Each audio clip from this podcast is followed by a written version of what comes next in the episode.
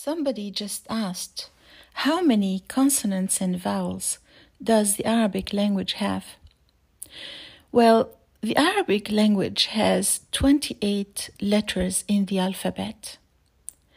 In the alphabet, there are 28 letters, but three of them are long vowels, and uh, two of these long vowels can be used as a Y or a W.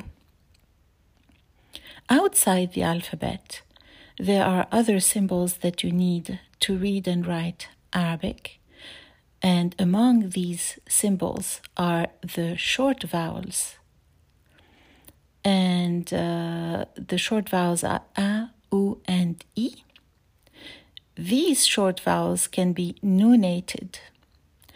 Uh, they are nunated at the end of words when the noun or adjective is indefinite. So instead of u, you will hear un and you will write it differently than u.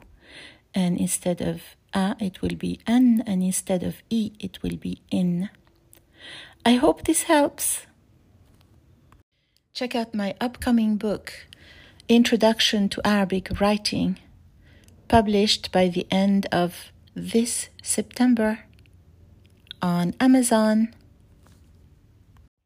It's accompanied by a series of videos on my YouTube channel explaining how to read and write Arabic.